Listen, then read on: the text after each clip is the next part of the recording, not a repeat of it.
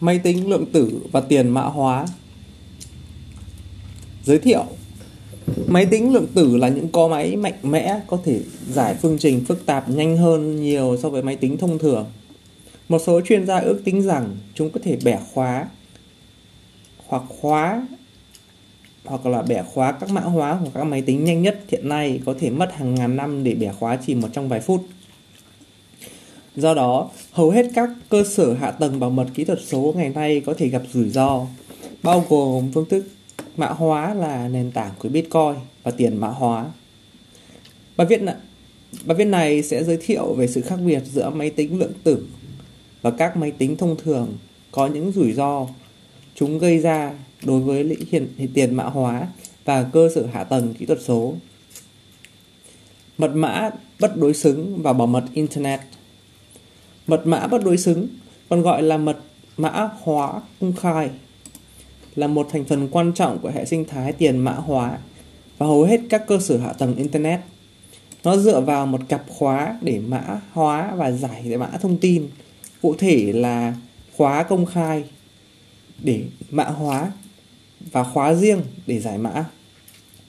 Ngược lại, mật mã khóa đối xứng chỉ sử dụng một mã khóa để mã để mã hóa và giải mã dữ liệu. Khóa công khai có thể được tự do chia sẻ và sử dụng để mã hóa thông tin. Sau đó, chỉ có thể được mã hóa bằng khóa riêng tương ứng. Điều này đảm bảo rằng chỉ người nhận dự định mới có thể truy cập được thông tin mã hóa. Một trong những ưu điểm chính của mật mã bất đối xứng là khả năng trao đổi thông tin mà không cần chia sẻ khóa chung trên một kênh không tin cậy. Nếu không có khả năng quan trọng này thì sẽ không đạt được bảo mật trên Internet. Ví dụ, thật khó có thể tưởng tượng ngân hàng trực tuyến mà không có khả năng mã hóa thông tin một cách an toàn giữa các bên không tin cậy. Nếu bạn muốn tìm hiểu thêm về chủ đề này, chúng tôi sẽ chia sẻ với bạn trong nội dung mã hóa đối xứng và bất đối xứng. Một số tính năng bảo mật của mật mã bất đối xứng dựa trên giá trị rằng thuật toán tạo cặp khóa khiến khiến việc tìm được khóa riêng và từ khóa chung rất khó khăn. Trong khi việc tìm ra khóa công khai từ khóa riêng thì rất đơn giản. Trong toán học, đây được gọi là hàm bẫy. Bởi vì chỉ có thể tính được một chiều mà không tính được chiều ngược lại. Hiện nay, hầu hết các thuật toán hiện đại được sử dụng trên tạo cặp khóa đều dựa trên các hàm bẫy toán học đã biết. Các hàm bẫy này có thể giải được trong một khung thời gian khả thi đối với máy tính hiện có. Sẽ rất, rất mất rất nhiều thời gian để ngay cả những con máy mạnh nhất thực thi các pháp toán này. Tuy nhiên, điều này sớm thay đổi với sự phát triển của các hệ máy tính gọi là máy tính lượng tử. Để hiểu tại sao máy tính lượng tử lại mạnh mẽ như vậy, hãy xem cách thức hoạt động của máy tính thông thường trước. Máy tính cổ điển Máy tính mà chúng ta biết ngày nay có thể được gọi là máy tính cổ điển. Điều này có nghĩa là các tính toán được thực hiện theo thứ tự tuần tự. Một tác vụ tính toán được thực thi và sau đó một tính toán khác có thể được bắt đầu. Điều này là do thực tế là bộ nhớ trong của một máy tính cổ điển phải tuân theo các định luật vật lý và chỉ có thể có trạng thái 0 hoặc 1 tắt hoặc bật. Các phương pháp phần cứng và phần mềm khác nhau tồn tại cho các phép máy tính chia nhỏ các phép tính phức tạp thành các phép tính nhỏ hơn để đạt được quy mô hiệu quả. Tuy nhiên, những thành phần cơ sở vẫn giữ nguyên. Một nhiệm vụ tính toán phải được hoàn thành trước khi một nhiệm vụ khác có thể được bắt đầu. Hãy lấy ví dụ một máy tính phải đoán một khóa 4 bit. Trong đó,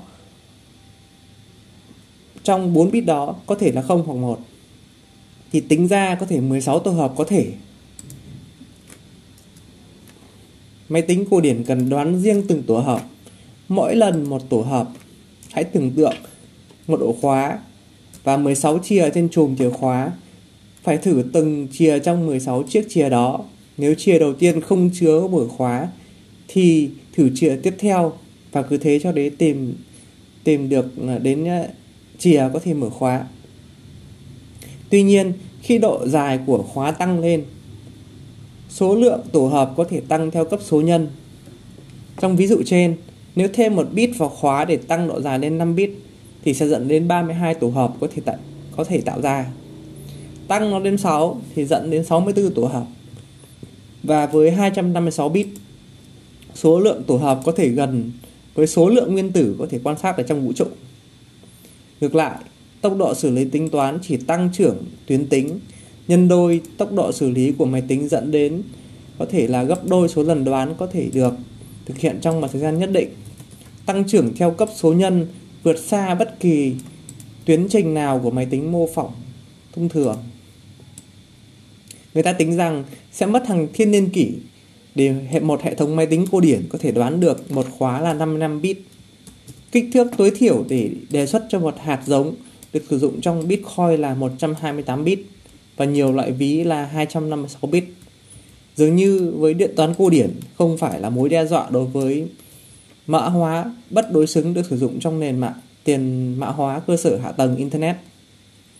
Máy tính lượng tử Có một loại máy tính mới được phát triển và có thể dễ dàng giải quyết vấn đề này.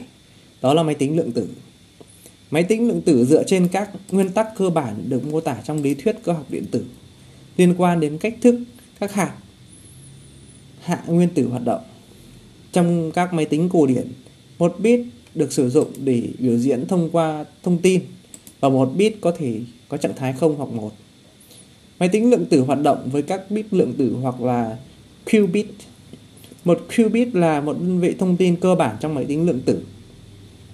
Cũng giống như một bit, một qubit có thể là trạng thái 0 hoặc 1.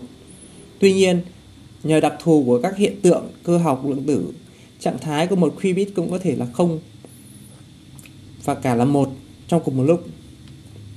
Điều này đã thúc đẩy nghiên cứu phát triển trong lĩnh vực điện toán lượng tử và cả trường đại học và các công ty tư nhân đều đầu tư thời gian và tiền bạc để khám phá lĩnh vực mới và thú vị này. Giải quyết các lý thuyết trừu tượng và vấn đề kỹ thuật thực tế mà lĩnh vực này đưa ra sẽ là một trong những số những thành tiệu công nghệ của con người.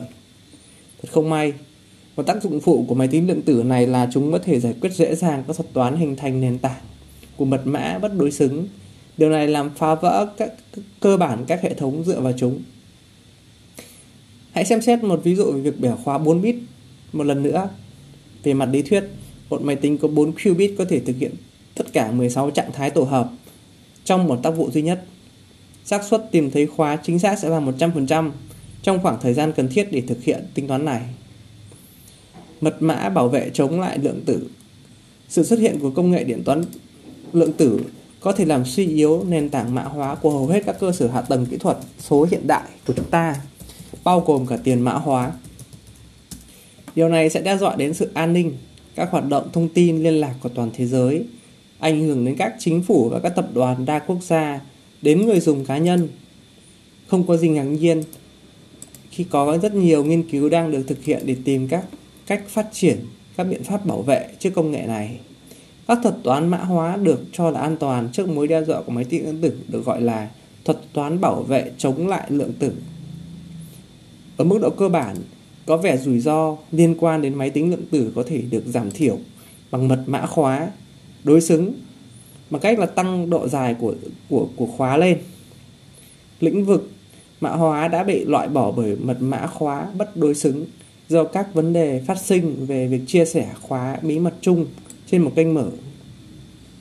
Tuy nhiên, nó có thể quay trở lại khi điện toán lượng tử phát triển.